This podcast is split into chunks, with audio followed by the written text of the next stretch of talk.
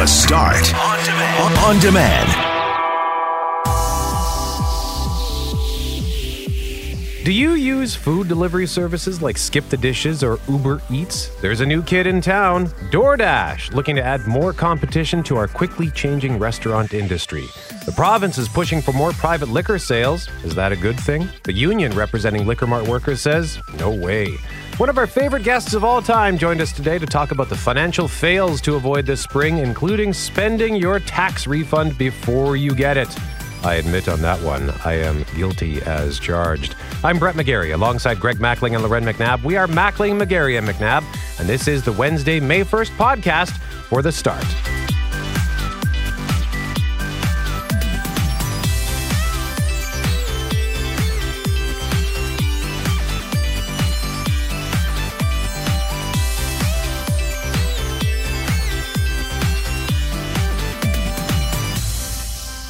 Make sure you follow us on Twitter because we put up the poll, which was the question of the day as well at cjob.com. Brought to you by Credit Aid, helping Manitobans get out of debt since 1992. Visit creditaid.ca, call 204 987 6890. How often do you use delivery services like Skip the Dishes, Uber Eats, and now DoorDash? So far, the early results once every few months, 21%. Monthly, Zero so far. Weekly, zero so far. 79% say never. I have a feeling that's going to change as the day moves along. And I just retweeted that on my personal Twitter as well, GMAC WPG, if you'd like to follow me there. And uh, it looks as though things are starting to change already on the Twitter poll. Well, different audiences in different places too for those Correct. polls. And also, I think that, you know, there is for sure, I think they found in a number of studies the millennials are the most prone to ordering out now and that they're helping to change the face of food and food delivery in this country and probably right across the world just because of the desire now maybe to cook less or have more convenience or just try all these different foods all Well, the there's a lot of lifestyle changes that are going into this, as far as I can tell. Uh, you know, uh, you talk about uh, Vancouver. We were uh, mentioning this. You, you can buy a condo in Vancouver for about you know three hundred fifty thousand dollars, but it's about three hundred fifty square feet. So there's not a lot of space. So people eat out more. A lot of people that live in major metropolitan areas in the downtown, they don't have a car. So the way people are eating is changing dramatically. Well, DoorDash is the latest food delivery service that can bring the restaurant to you, launching in Winnipeg. And on the line with us, we have from DoorDash, Brent Seals, joining us live on 680 CJOB. Mr. Seals, good morning to you, sir.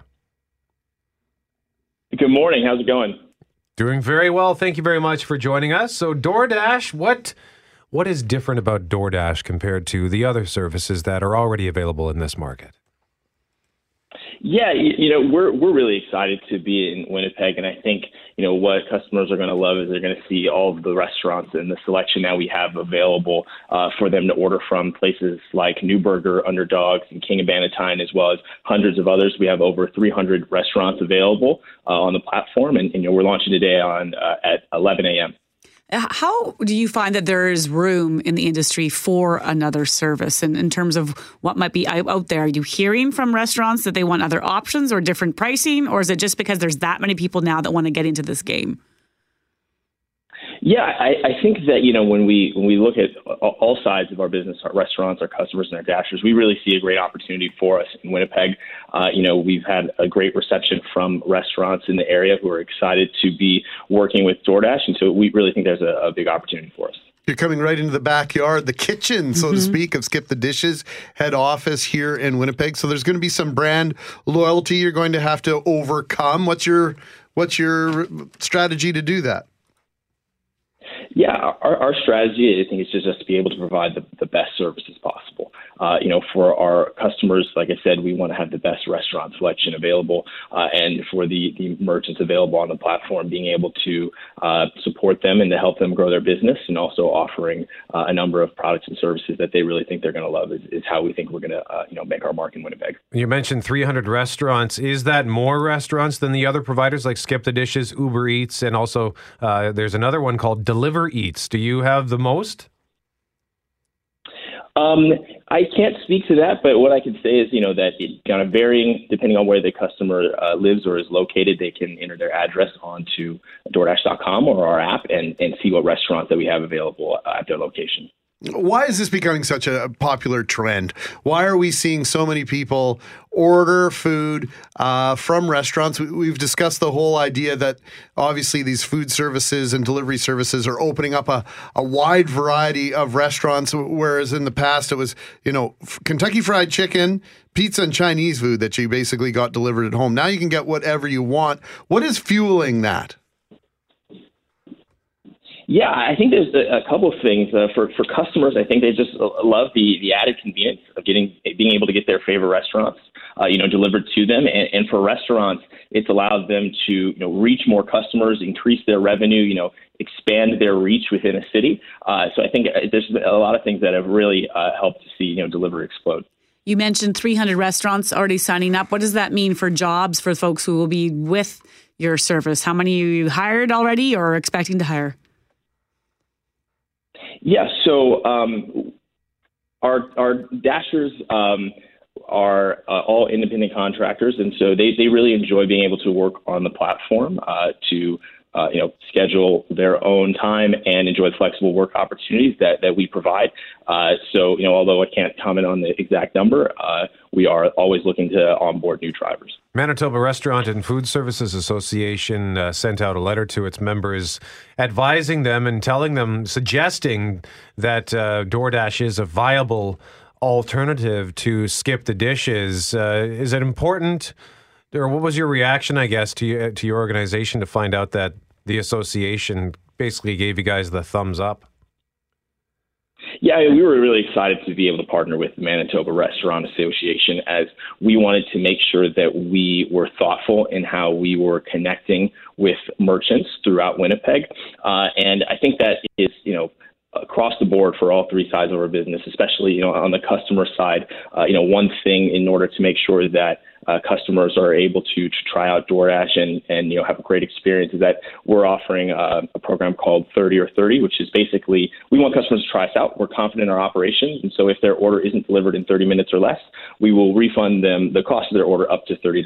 So that you know the Manitoba Restaurant Association, just a number of ways where we've really been thoughtful about our approach to the market. Who would cover that cost? Entirely DoorDash, or would the restaurant uh, be required to pay some of that?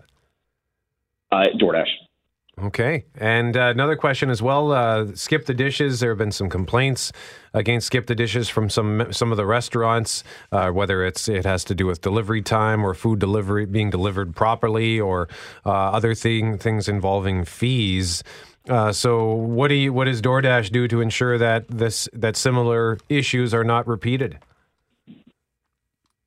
Yeah, you know, so we are like like I was stressing earlier with our 30 for 30, we're very confident in um, our our quality and our ability to provide a great service, and I think uh, you know we've we've seen that as we've continued to expand throughout Canada. It's a big part of why we're excited to be in Winnipeg and in you know in 100 cities by the end of the year. Um, and I think it's just like working very closely with our partner restaurants to make sure that it is truly a partnership. All right. Brent Seals joining us from DoorDash, which launches in Winnipeg as of 11 o'clock today. Thank you so much for the time. We appreciate it. Thanks for having me. I'll give this a shot. Why not? I mean, Why I've, wouldn't I've, you? I've used Skip the Dishes, and one of the cool things about these apps too is you don't. It doesn't have to be delivery. Like if you have Yeah. a restaurant in your neighborhood, you can order for pickup. Sure. And Skip uh, the Dishes told us yesterday they didn't want to come on camera, but they said, you know what? Competition's not a bad thing. Yeah. That can help with everybody's pick up their game, if, if so to speak. Yeah, and it, gives because not every restaurant is on every platform. So Right. uh, Uber Eats as a restaurant I like. DoorDash might have stuff that Skip and Uber doesn't. So yeah, this is cool, and and it also introduces you to restaurants you maybe didn't know existed. That's, 100%. that's why I, I get so on board with it because so so often you're at home and you end up with the. And I love pizza. Don't get me wrong. I can do that five times a week, but it's pizza or it's Chinese. It's the same sort of things, right? Yeah. And to broaden out, it's nice. Competition makes you up the game and makes you bring your A game every single time, and and I think that's the biggest benefit to consumers that we're going to see. But who's bringing me pasta in the morning? I'm surprised you haven't been inundated by emails. Like just tons of pasta dishes. Well, yeah, I'm I want surprised an you're not lined up 8:45 a.m. pasta. That's all I'm looking for, man.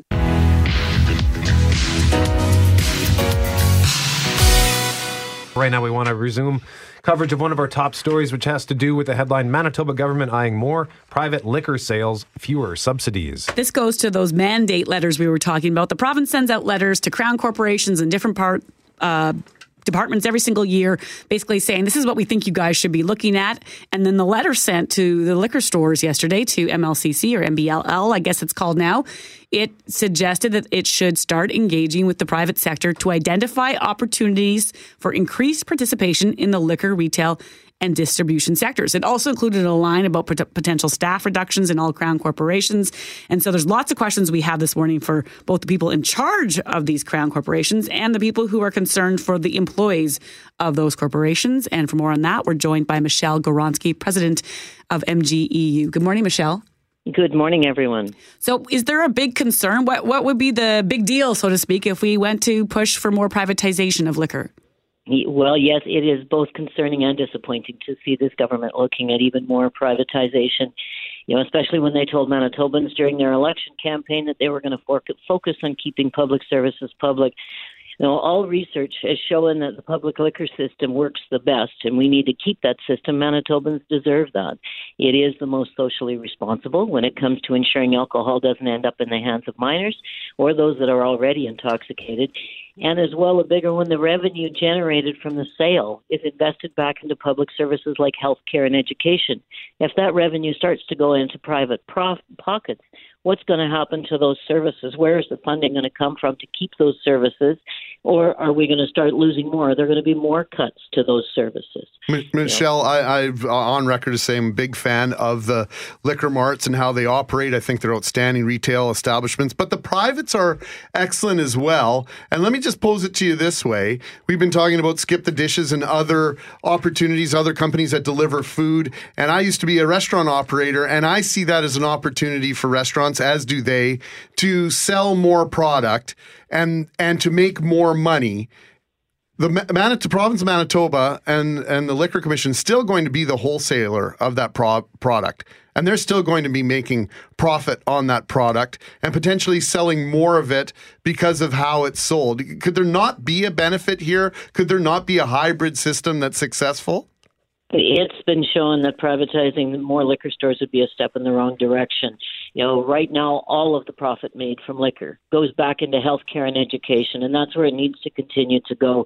We need a government that's going to focus on public safety and generating funds to invest in public services, and that means keeping our liquor public. Invest in Manitobans, build jobs that build our economy, and keep our liquor liquor public. I, I got to challenge you on the assertion with regards to keeping the liquor out of the hands of minors. Why do you feel that that the liquor stores, the liquor marts owned by the province, do a better job of that than the privates? Our liquor store employees are trained and knowledgeable, uh, you know, not only about the products that they serve, but they're also trained and knowledgeable in recognizing where there could be a problem. They know that they, you know, they must um, card people when they come in. They make sure that people are safe around them, you know, and uh, that is, we know for sure that the public system definitely there's a responsibility and there is an accountability for it. And, you know, who's going to be accountable? if it's not in the public system. Michelle, our question of the day at cjob.com is asking Do you think we should privatize liquor sales in Manitoba? And so far, 42% say yes, while uh, very cl- right behind at 41%, a bit of both, keep parts of it public, but increase the amount of private retailers. What do you say to those who have voted yes, who want to see private liquor sales in Manitoba? Because clearly there's a will or there's a, there's a desire to see that in Manitoba. I would actually challenge them to contact the government, find out exactly what the profit margin is, well it is when it is kept public, and then ask the government how we're going to keep our public services such as healthcare and education, keep those services going. We know what's happened to our healthcare system in Manitoba. You know, you don't have to go too far to talk to any Manitoban that is concerned about their healthcare and where are they going to get it. And if funds for that dry up even further, what is going to happen to our public system. And I would challenge and I would ask those Manitobans contact your MLAs, find out the actual facts on what this means for them.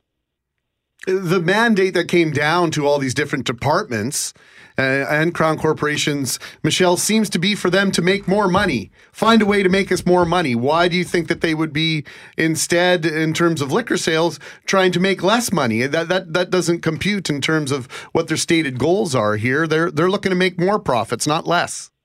Well, and that's going to be my question to the minister. I'm going to be writing to her today to find out exactly what you know where what exactly they're they're planning here and what's going to happen and i'm going to share with her not only my concerns not only our members concerns but the concerns for manitobans on what happens to the other systems that rely on this public liquor system to be able to make sure that they're there for us so it's a good question and i will be asking the minister today Michelle Gawronsky with MGEU joining us live on 680 CJOB. Michelle, thank you for the time as always. Thank you so much. Be safe, everyone out there. And we mentioned the question of the day at cjob.com. It's brought to you by Credit Aid, helping Manitobans get out of debt since 1992. Visit creditaid.ca, call 204 987 6890. And you guys remember earlier when we mentioned it about an hour and a half ago, it was, I think, 46% said yes, and it was 37% say a bit of both. So now that gap has. Uh, shortened almost a dead heat on those two. Interesting. Yeah, and 17% simply say no. Maybe shouldn't. they're being swayed by Greg. Could be the G Mac. He's the talk idol, the reigning talk idol. So he, he's got influence. I'm saying nothing else. ah, I don't know. I think I think there's both like, you know, there's a presentation there of arguments that is maybe a hybrid solution and it's got people thinking.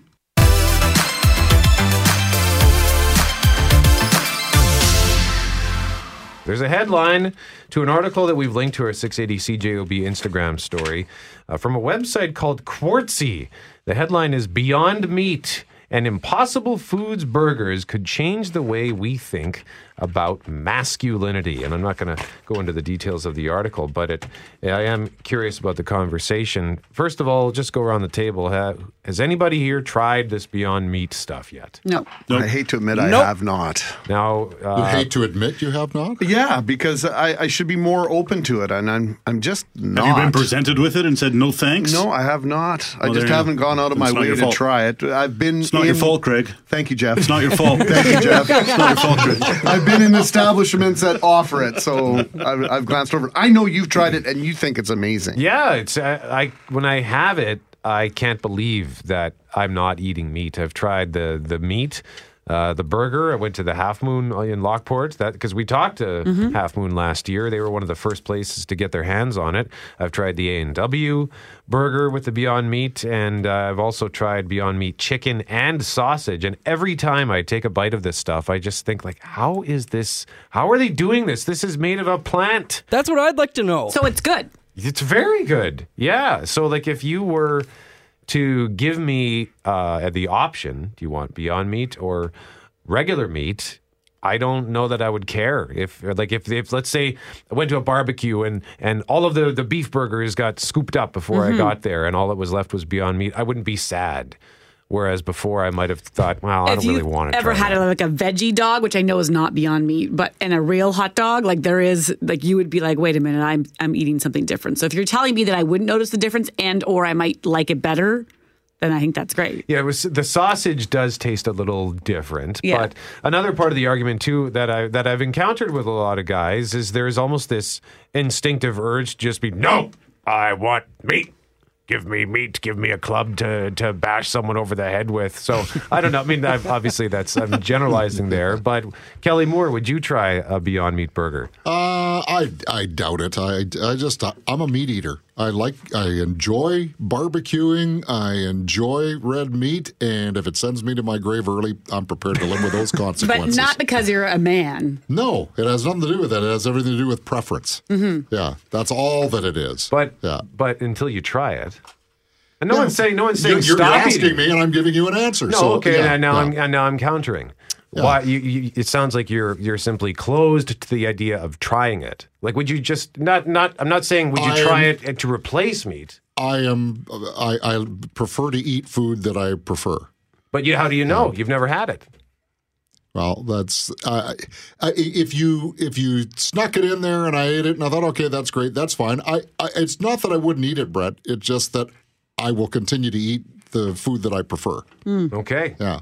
Kelly's getting mad. Jeff No, Braun, I'm not getting mad. I'm just I'm trying to explain the answer to my question. I didn't give you the answer maybe you wanted, but I it- it's No, just it's not that I didn't want. It's not No. that you didn't give me the answer I wanted. It's just I'm it's not going to go to the grocery store and buy Beyond Meat, and we don't, and we hardly ever eat out. Mm-hmm. So, yeah, we're we're we're we're people that eat at home probably six to seven nights a week. Yeah. Yeah. Jeff Braun. I will eat whatever's cheapest. Yeah. Yes. Well, in that case, I will eat the sawdust burger. Here's, Put enough barbecue sauce on it today. here's a taste the same. proposition for you. Yeah, okay. You like uh, A&W? Yes. You like uh, the fries? Uh, sure. Gravy? I don't get gravy, but yeah. Oh, you're not a gravy guy. Yeah. That's right. Uh, I'm thinking I might be prepared to try the Beyond Meat burger as long as I could dip it in that great gravy that you can get for the fries Well, the just big to try it. The big thing for me is that it's not um, that I like I actually will crave meat. Like there'll become a point in say the week or month where I'll think like I need I want a hamburger or I want a steak, and I feel like some, I don't know if that's a psychological thing or if like my blood levels, my iron is low, and you're like, Yeah. feed me the iron. So do you get the same impact? Same from, cravings? Uh, the same result. Like I feel better when I when I Oh, feel low on the meat, and then I have my meat, I feel better. So if I go for this Beyond Meat burger, am I still going to be like, oh yeah, like blood levels restored or whatever is because it doesn't have the same properties to it. It's like that thing, whatever powers Iron Man's heart, when that ro- runs low on power and you have to replace Yeah, the cell. it's a steak. Same thing. Will Yeah. have the same effect. It has to have a steak. It probably in your head it would correct. You- it would. you it think would, so? Yeah, it would do the thing, and then you probably just feel better because it's not a bunch of red meat Red- rotting yeah, in your gut. But yeah, Yeah, like if if, if the, the the taste and the, the the grease, for example, from a burger, if that's what you're after, like uh, you know, we when we went to uh, out for lunch, I can't remember where, but we all I think had burgers, and they were big, juicy, savory burgers, and it's hard. The Beyond Meat doesn't quite recapture that, but. If you were to hand me the Beyond Meat burger from A and W and not tell me it wasn't meat, I would probably just think it was a teen burger. Uh, so I've been, I'm just, I've been a little surprised by it, and we're getting some feedback uh, at 204-780-6868. Trish says I've had the Beyond Meat burger from A and W. I liked it, and I found it more filling as well. I had my husband try it, and he thought it was good, and my brother-in-law loved it too. So we'd be curious to know if you've tried it. What'd you think of it? 204-780-6868. The sausage, like I said, tasted Yeah. kind of weird, but it still tasted like sausage. But this text good- message will uh, fill uh, Kelly's uh, tummy nicely. Morning, folks. As a food producer, if you need to dress something up to taste like something else, I think there might be a problem? Right. Just saying. I don't like meat, but I want this to taste like meat.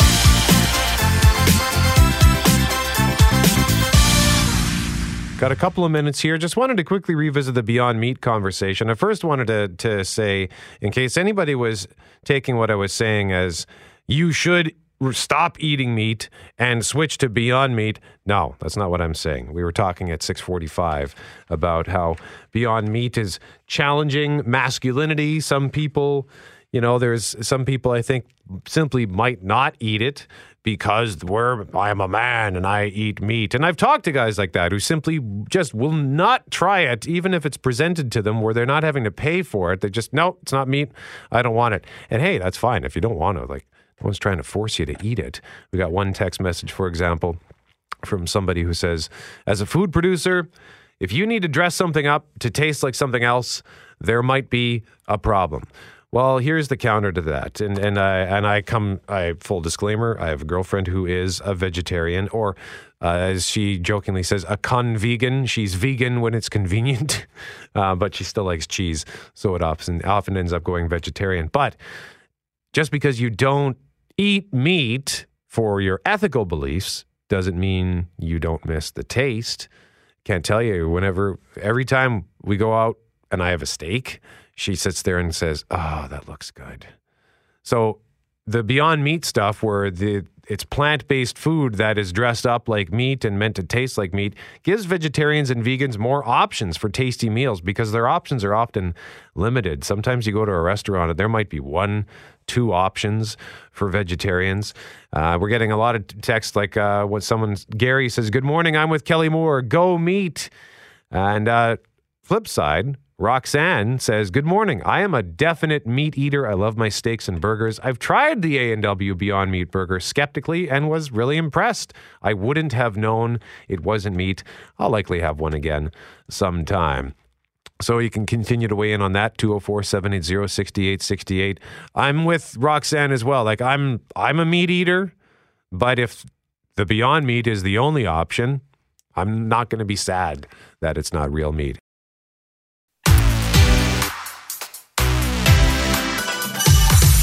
We got an interesting text from Kevin the Garbage Man relating to cardboard and the town cinema. Yeah, he says that he's been picking up cardboard there as part of his route for a while now, and he used to go there once a week. Now with Avengers playing in that theater, he has to go there every single day. Well, so much people, so many people, so much garbage. I'm guessing. Yeah. Yeah, it's uh, fascinating. And we were talking about the fact that some investors that like to inve- invest in the retail sector will watch the cardboard industry as an indicator as to the health of the retail sector. Wow. Because if you're selling boxes to put stuff in and ship stuff in, it means you're selling things and you're anticipating selling things. So uh, cardboard is a fascinating part of our economy. It measures a lot of things that you might not have otherwise uh, Uh, imagined. Well, a lot of people going to see Avengers right now, of course. It's set to continue to just smash and obliterate records.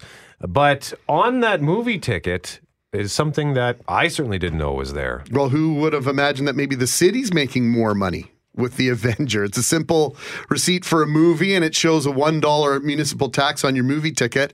This from Julie Buckingham and Richard Cloutier. They reached out to the city to clarify who collects what and ultimately who gets what they collect back. It's called the entertainment tax. The city collects this on all venues with 5,000 seats or over and movie theaters. Kelly Shields is the City of Winnipeg assessor. The example that you showed us was was the 10% of the ticket price for a cinema, but it also applies to any entertainment facilities that are over 5,000 seats and over a $5 admission price. It's applied to all cinemas. Currently, there are three major cinemas in the city of Winnipeg Landmark, Cineplex, and Famous Players, and then the three sports entertainment facilities in the city of Winnipeg. So, in total, how much is collected? Through the movie theaters, we collect just over $2 million. So last year in 2018, we collected approximately $2.1 million from theater tickets, from movie theater tickets. Now, I knew about the tax for Winnipeg Goldeyes, Jets, and Bomber games, and I imagine it applies to Valor FC as well. But I had no idea that this was applicable on movie theaters. The entertainment tax has been around in Winnipeg for a long, long time. It's gone through uh, variations and uh, different uh, renditions of the of the uh, actual of the actual legislation that rules it and what gets collected and what gets paid. How much money is collected in those other three venues? You might be wondering. Overall, we collected uh, from the three sports venues we collected about uh, 250,000 from the baseball park, the arena 9.8 million, and the Winnipeg Football Club around 960,000. Now, there's a difference here. The movie theater money stays with the city. The taxes from the stadium, arena, and baseball park are refunded back to the owners. Yeah, that's what it appears to be, and it's it's really frustrating. It's hard to think of any particular rationale for this. Why should uh, folks who uh, want to go see Avengers or whatever get nailed with an, an extra expense, uh, an extra tax for no apparent reason. Uh, it's it's really frustrating. It seems to be a, a simply a cash grab. And uh, yet another way that uh, the city's reaching into the pockets of, uh, of taxpayers. You've done some research. Is this uh, collected in this way anywhere else in Canada? You know, honestly, it's pretty rare. Uh, Saskatoon used to do it, uh, but really doesn't do it anymore. They've got a few uh, a few events that they they make these charges on. Regina uh, actually does uh, continue to do it, and uh, they've got an interesting kind of kickback going as well, where one percent is a ten percent tax, but one percent goes back to the movie theaters. So they end up benefiting from the tax that they're apparently passing on to uh, taxpayers. But other than that, uh, just about nobody else in Canada seems to be doing it. And uh, even uh, when you look into the uh, to the American perspective, it's uh, it's pretty rare. This is an outdated tax. It definitely needs to go. So, sorry, just the tax is collected. Yep. It goes. It, it, it goes to the city if it's the movie industry. Correct. But if it's the sporting industry, or at least the Bombers and the the Jets and the Goldeyes, it stays with the team. Correct. That was the voice of Todd MacKay, by the way, Canadian Taxpayers Federation, on with Richard and Julie on the news yesterday afternoon. So this is essentially turned into a movie tax. It does not cover the concert hall or other venues because they have fewer than 5,000 seats. The second part of the tax, as you heard from the city, is the amount that gets returned to the three major sporting facilities, as you said, Loren, and the city and the teams which operate them. MacKay has his view on that. Well, so I see two really big problems for that. First of all, you want to support your team. You're, you, I mean, you want to support the Jets and the Bombers and everybody, but you should support them as a fan, not as a taxpayer. So you choose to go to the game, you choose to to buy those tickets, and you support the team uh, as a result you shouldn't have to do it as a taxpayer. If there's somebody who uh, isn't a sports fan or can't afford it, uh, they shouldn't be the ones on the hook for it. But in this case, and actually, I was learning as I was listening here as well. There's something a really dirty thing happening here in terms of accountability.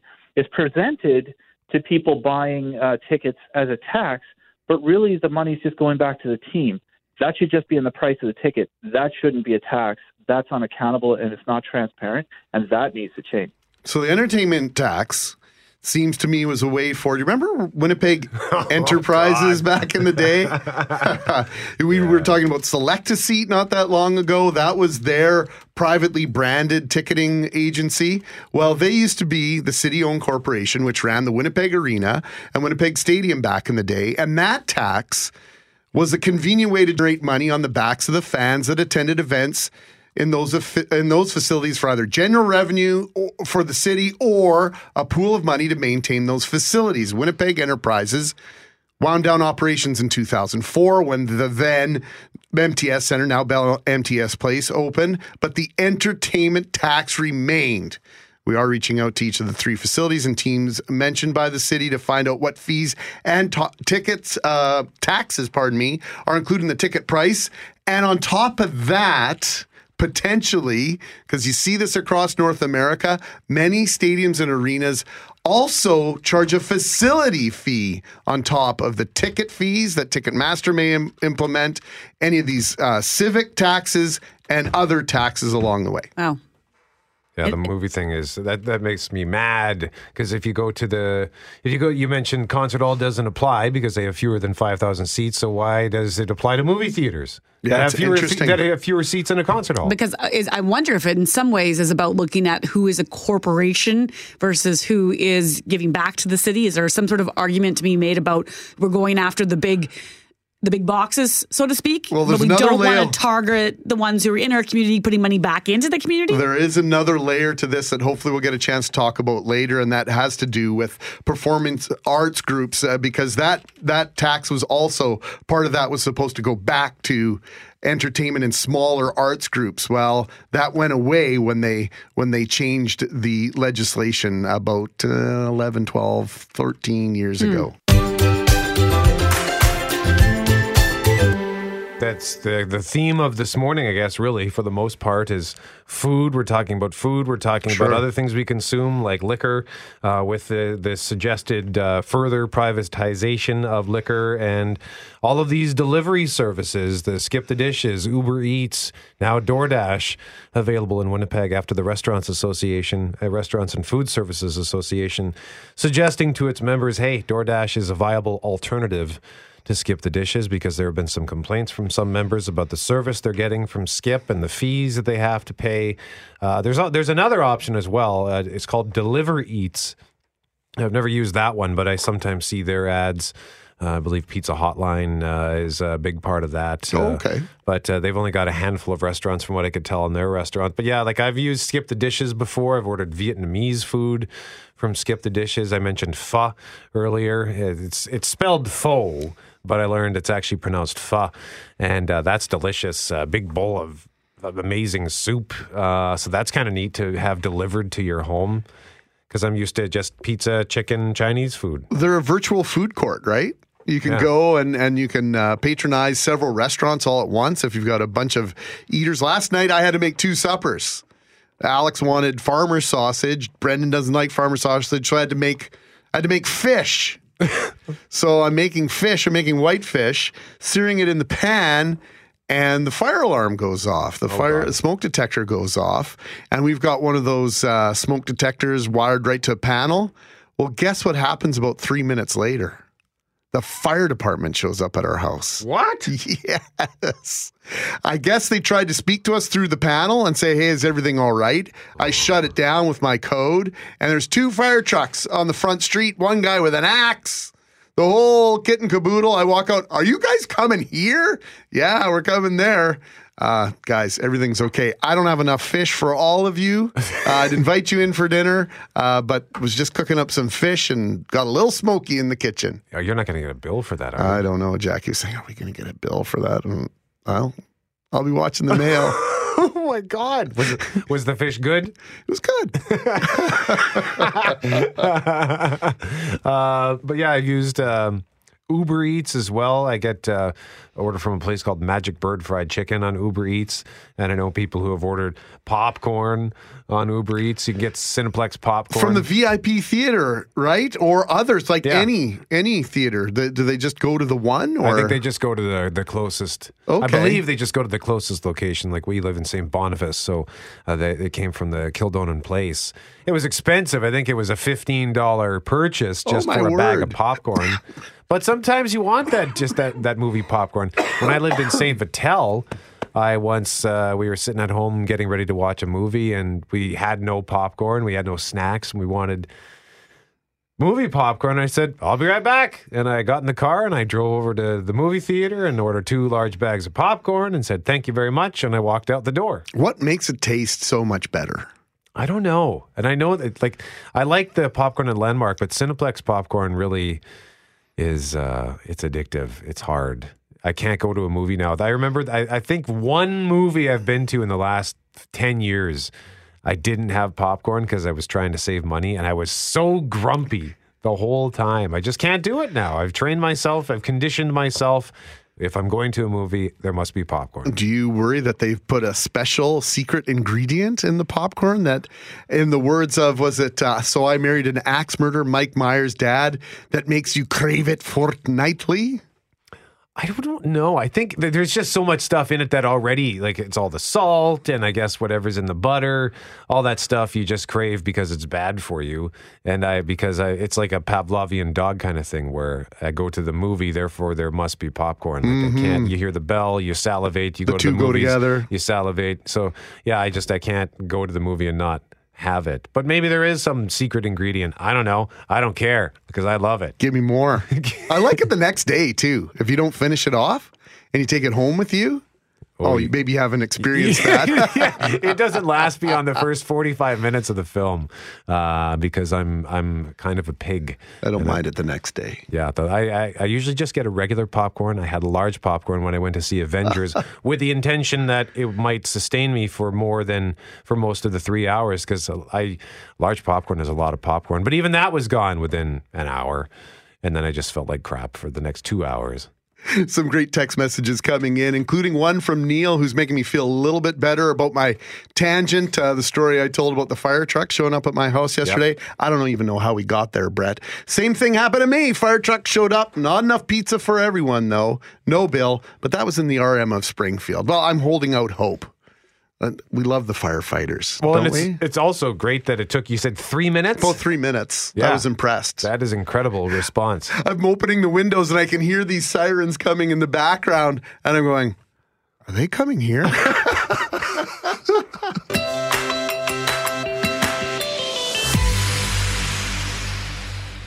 Uh, we've been talking all week long about wrongful convictions, uh, and there's so many layers to this because we've heard these kinds of stories over the years. And another Manitoba case that goes way back is the story of Winnipegger Frank Ostrowski.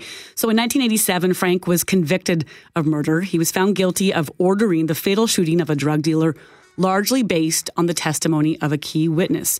So that witness was Matthew Lovelace, and in exchange for Matthew's testimony against Frank, Matthew had his own charges of cocaine possession stayed.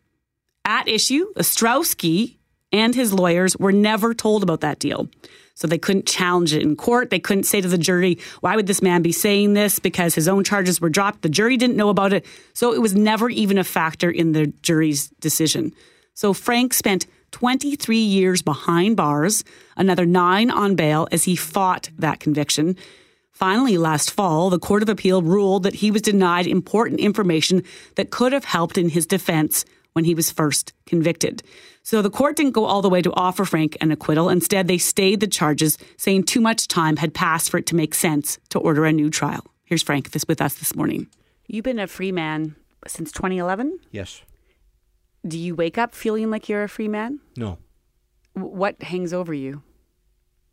Uh, stay. I'm not guilty, and I can prove You quite mean the- simply the fact that they stayed the proceedings, Yes. but they didn't find you not guilty or acquit you of the charges? they should have acquitted me.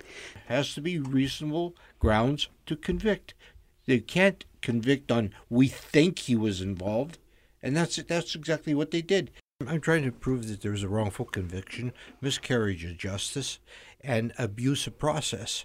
And in Dangerfield allowed Who's the crown attorney at the time? yes tainted evidence to be entered in as truthful evidence. There's a couple of things I know you want to focus on, but what the court ruled was the information from an informant Yes. who uh, had passed on information about what he said you did in 1987 had also given that information in exchange to have his own charges dropped. And Yes. you didn't know that. And the No. jury never knew that. No.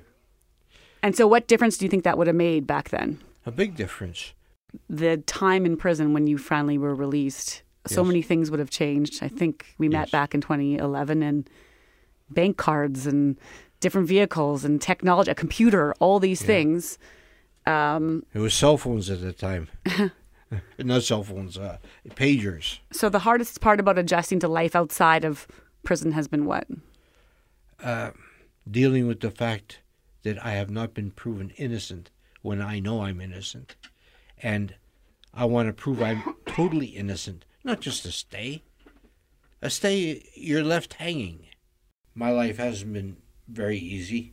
I had to like declare myself bankrupt because of uh, uh, the situation, and uh, because I have arthritis in my ankle, my knee, and my back, and my hands. I can't cut hair anymore. I'm a hairstylist. I can't stand on my feet all day, and uh, with the the stigma of what has happened to me, everybody, let me see your resume. What resume? I've been in jail. What kind of resume do I have? Right? Oh, you've been in jail? You're a criminal? Oh, sorry, we can't hire you. So you lead the life of someone who was convicted of a crime. Yep. Your resume, your your our document that that proves who we are in life in terms of the working world would indicate that you are a man who was convicted of a crime. No. Are you still fighting? How are you still fighting this fight? Uh, my lawyers are still uh, putting paperwork together to uh, to submit to the crown, and and and their intentions of uh, la- launching a, a civil lawsuit. Frank, how do you reconcile what's happened with with Unger now to to see him receive an undisclosed payment uh, from the government for his wrongful conviction? Is this something you're after? Are you looking for uh, recognition? Are you looking for financial uh, compensation? What, what what would make things better for you? I want to clear my name. I want an apology, and I want compensation. Now, the only person that has apologized to me was my former lawyer, Jeff Gindin. He apologized to me and says, Frank, I'm sorry. I didn't know. Uh, is it fair to say this consumes you? Yes, it does. I'm still angry. And how have you tried? I know you've been trying to fight to clear your name. How have you tried to move on, if that's even possible? It's impossible to move on. You know? I have to clear my name. Key in this story is the name George Dangerfield. He was the Crown prosecutor with Frank Ostrowski's case and several other wrongfully convicted Manitobans. There have been calls for a further review of the role Dangerfield played, and he was mentioned several times in the conversation with Frank and, and is one of the key sources of his confusion and anger about the justice system and how this could have happened to him. Mackling, McGarry, and McNabb. Thank you very much for joining us this morning on 680 CJOB. We are very excited for two reasons. One, we have donuts. because our guest brought us donuts. And two, the more important reason is she is one of our favorite guests. Her name is Kelley Keehn. She is a financial expert. She is an advocate. You have such a long title, Kelley, that I always lose track. It's a consumer advocate for the Financial Planning Standards Council. That is right, Brett. And they just rebranded to FP Canada. So I'm FP changing Can- it all Oh up. my God, Changing see? it all I finally up, committed it right? to memory. I know. He didn't even have that written down. Oh my gosh. And now, and I'm now we're so going to have to go in the memory making booth and, and figure out how to commit that all to memory again. Kelley, um, ironic that you're here a day after Canadians. Uh, were scheduled and uh, supposed to have their taxes in. It's it's a it's a big deal for a lot of people. It's a big deal for a lot of people, especially those that can't pay. And uh, there's a lot of self employed people, a lot of gig economy people that maybe are sitting on not filing. They're not sure. So, unfortunately, you missed it. If you're self employed, you've got till June 15th, which actually falls on the 17th because of a weekend this weekend. But the takeaway is don't be silent, especially with CRA. That's never a good place to be. Um, yeah. Is there a way? And this, th- I, I was surprised this year. I ended up having to pay. Um, we filed last month, and I haven't. That hasn't happened to me since I don't know how long. And so I clearly haven't been paying attention to what I've been putting in and putting out. Uh, when it comes to this time of year, and I was surprised, and so I had just enough money to pay. But if it had been any more, like you know, I don't know how I would have managed that. And so my question is, I I- not only do I think we um, might leave it too late, but I kind of just don't think about it until the last Mm-hmm. second, and then it hit me. And so I'm wondering how I plan better next year. Who do I talk to? Like, how do I get it set so I Yeah. won't be suddenly like, what? Yeah. I owe? Like, clearly, clearly, there's a way to figure that out. Yeah, and such a great question because this is the time of year everyone gets stressed out and then they forget about it. They just leave it till next year again. So, if you have a tax refund or like you, you're paying and it's a surprise either way, because remember, a tax refund is not necessarily a fantastic thing. This is not found money. This is not a windfall. This is your money being returned to you by the government without interest. So, you might want to ask the question why are you getting a refund? So, first, let's address yes, this is the perfect time to start looking forward.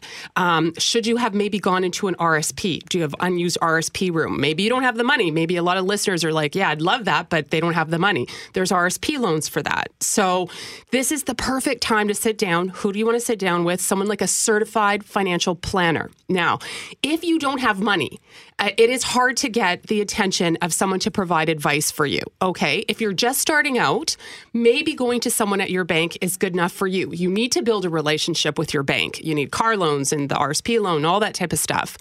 Uh, but if you need that specialized service, then you want to consider someone called a non, um, a fee only certified financial planner. Now, the, the the good news is these people do not represent products or services. They only they charge by the hour or charge by the plan. Uh, Canadians, unlike um, in the U.S., are re- we really shy away from paying for advice. Now you're paying for it anyway because there's commissions and fees and all that. Um, the industry's doing a better job at disclosing it, but you're paying, make no mistake about it. So there are key times in your life where getting a full-blown financial plan from someone that has no interest in selling you anything might make sense, like buying a home.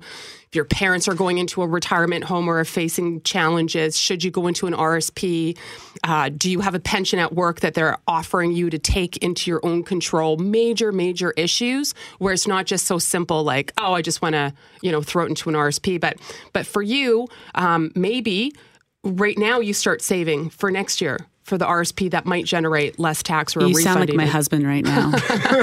I'm just like, okay, all right, Ah. yes, I know. No, but that's that's the hard part. You're like, you kind of know what you're supposed to be doing, and then we get all sweaty thinking I about it, and I'm like, yeah, I'll worry about that. Like well, if December. you if you Kelley, maybe I'll ask it ask it this way: if you know.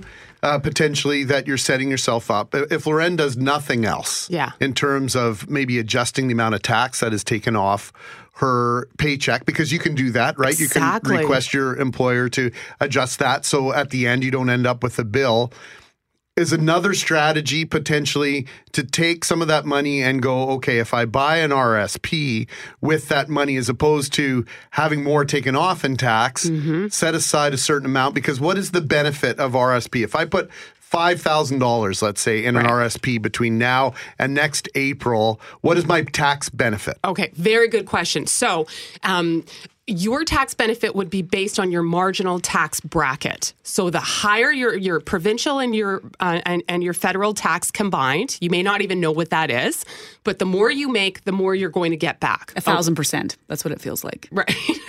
exactly. Right. It's a lot. It feels like a lot, but go ahead. So yeah. then the thing is, is that you're saving for yourself while you're putting that money away. It does get a little bit more complex. Um, you don't want to just invest to chase not paying tax because you're going to pay it eventually. Mhm. You maybe should go into something like a TFSA, a tax free savings account. I wish it were named something different. It is not an account. I don't know why the government named it. Think of your RSP like a garage. Mm-hmm. You still need to park cars in that garage. It's a tax shelter. You still put bonds, stocks, mutual funds, GICs, whatever in it. You're um, deferring the tax. You're deferring. So if it goes in that garage, it grows tax deferred till you take it out and you get a tax deduction. Okay. If you go into a TFSA garage, you still have, because we hear the banks all the time advertising a couple percent in your TFSA and people go, well, that's horrible. That must be a bad investment. It's another garage. When you put cars like stocks, bonds, mutual funds, GICs in that garage, they grow tax free forever. And when you take them out, you can take them out truly tax free, but no tax deduction. So here's where, you know, we don't want to complicate things, but you have to be aware of what you're going into because maybe some of your listeners are like, yeah, uh, they want that tax deduction and they're chasing it, but they're also saving up for their first home. Or they have high interest rate credit card debt or things of that sort. That's where it kind of becomes, it depends if you should put it in. Um, we were talking about the tax refund. Some strategies, if you're sitting down with a planner, might be, especially if you have a decent tax bracket, like a higher tax bracket, is you throw it in the RSP, take that tax refund to go pay down on the high interest rate debt or what have you. So, uh, you see, there's a lot of components to Mhm. it. Uh, that's where good advice is very important. But the, the biggest takeaway is chunk it down into just one simple thing, like maybe calling up your bank or a planner. But you don't take the tax deduct, uh, tax refund and go, what did you buy? What did you already purchase? Oh, we'll get into that in a moment. Donuts. I wanted to just throw. I, I'm like, I'm feeling uh, really under the spotlight there's here. another bus There's coming another. down. I'm going to throw Brett under the bus now. uh, Brett's let, turn. let me join that parade. Greg, did you hear that a garage is for putting cars inside? Oh, thank you. How Actually, did I miss that? guess what? I heard it's a, a financial tool, so I'm not worried about Thank putting my you. cars inside it. Oh. Kelley Keehn is here. Kelley, what's your website, by the way? KelleyKeehn.com. So simple, and you can find her on social media. And we're going to continue the conversation with her in a moment and talk about the biggest financial fails awaiting you this spring after we check traffic and weather on 680 CJOB.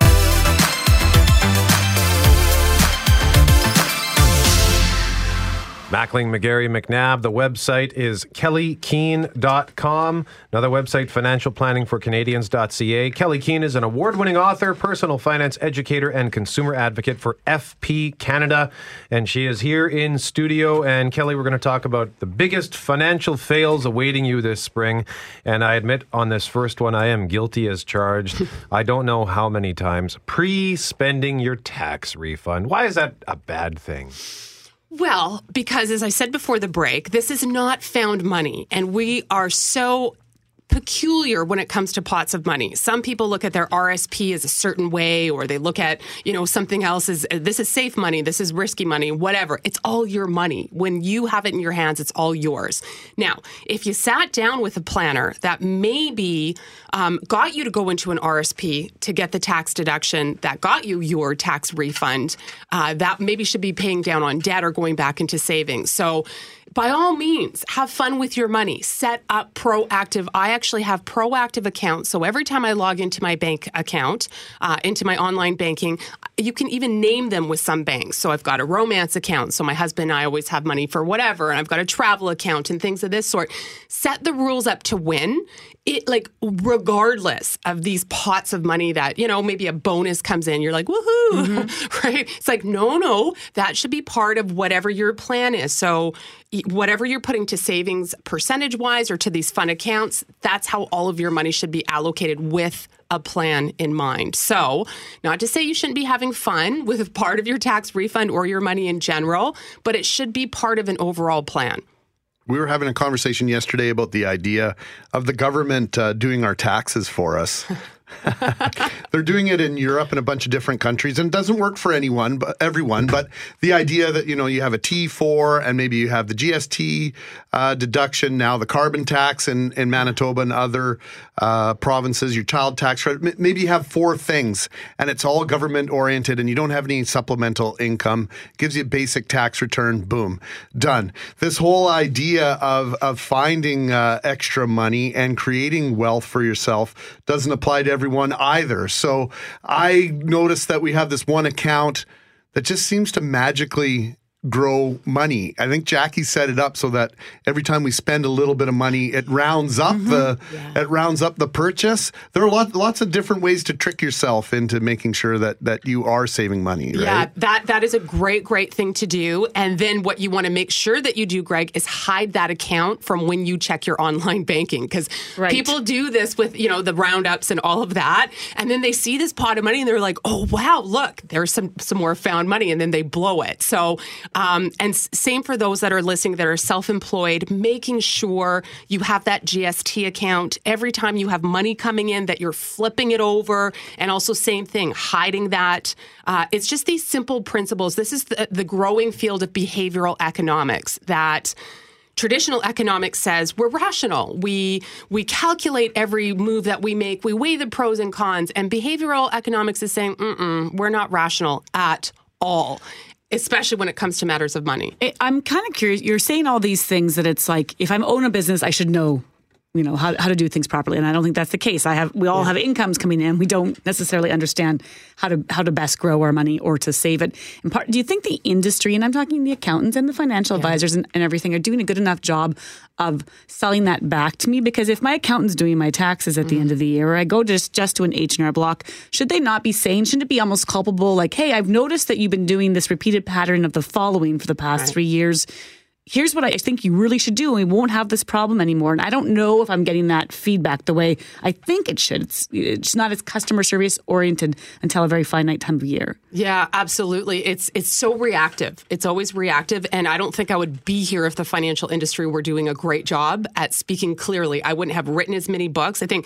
that's a, and I was in the financial industry, and I thought I was speaking clearly. And don't get me wrong, it's on me. It's Yeah, my money. I should be smarter. But if I am meeting with that person at least the one time a year, Yeah. if there's a few lines on my return, I feel like the, it, the there should be more advice coming back my way to Well, set me up for the following year. Absolutely. And I think this comes back to investing again, like with your health, right? You go to the doctor. The reality is, is they have a couple of minutes to see you. It just is the reality in Canada. So I have found over the years, just because I value my health so much, I keep paying for more and more things with a personal trainer, with a nutritionist, with people who are going to see those, those patterns for me and feed it back.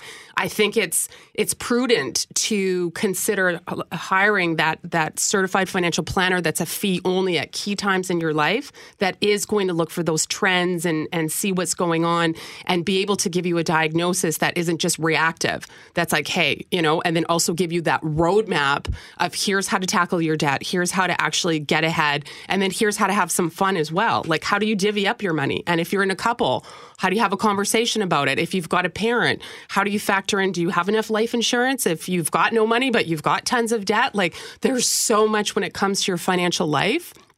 These are really the only people that are going to be able to see all of those blind spots and then help you figure out if you kind of need the the specialized service too. Yeah, because if you go to uh, an organization, and I was relaying this to you off air, Kelley, uh, great, wonderful organization, uh, corporation that's in in the game to make money.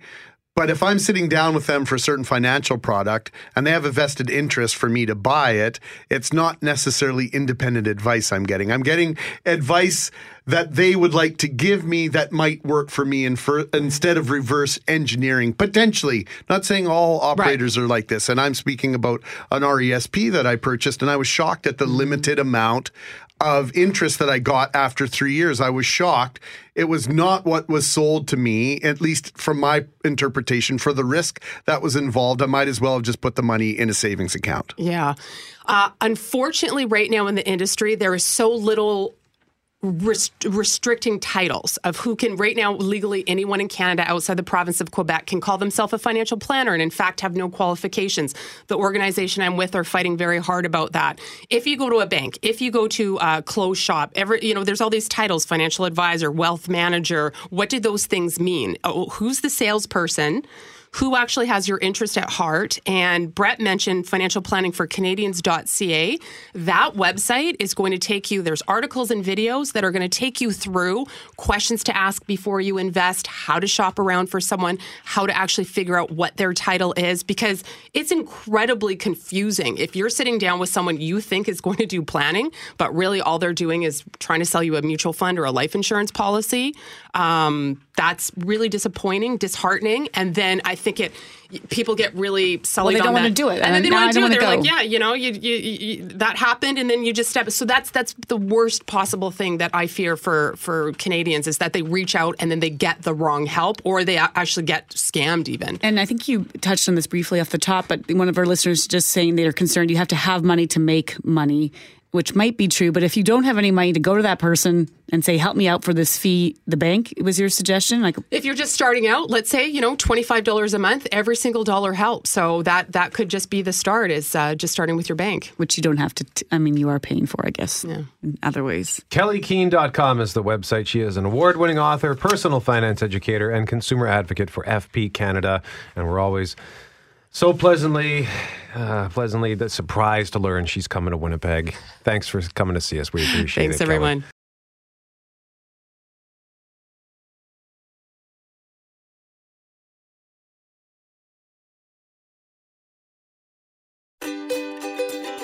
Hey, thanks for listening to the Start Podcast. We are available on Apple Podcast, Google Podcast, wherever you find your favorite podcasts. Subscribe now and never miss an episode. And if you like what you hear, rate the show, tell us what you think. And hey, even tell a friend about the podcast. Be sure to follow us on Twitter and Instagram. Greg is at GMACKWPG, that's G M A C K WPG. I am at Brett McGarry, B R E T T M E G A R R Y. And Loren on Twitter is at McNab on Global and on Instagram at McNab on CJOB. Talk soon.